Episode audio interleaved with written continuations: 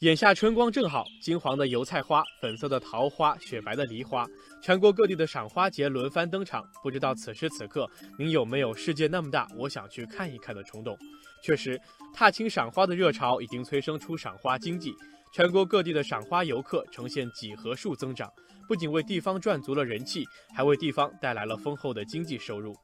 网友山高水长对此点赞说。赏花才是春游的正确打开方式，中间折射出老百姓消费和出游方式的变化。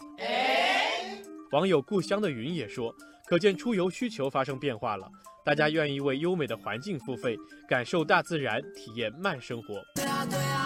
网友雨夜追风似乎看得更远，留言说：“火爆的赏花经济给乡村花海带去大量客流，加快了一二三产业融合发展和乡村振兴，实实在在富了一些地区的老百姓，让他们乐开了花。”然而，赏花经济如何才能持久，也成为不少地方的困扰。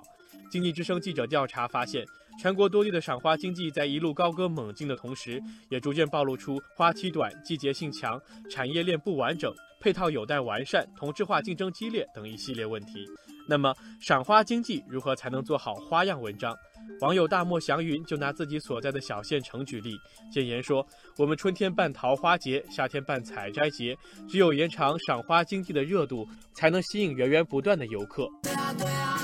网友金色枫叶留言说。重要的是在赏花经济的链条上做出花样，可以把赏花经济和乡村振兴结合起来，用市场化的思维盘活资源，生产销售一些市销对路的产品。OK，网友老车新路则提醒，赏花经济要更加精细，从细节做起，比如在景区内建造生态的停车场、干净美观的公共卫生间，花期预报要及时通过网络对外发布等等。网友沉默骑士总结说：“要打造我们自己的普罗旺斯，仍然还有很长的路要走。”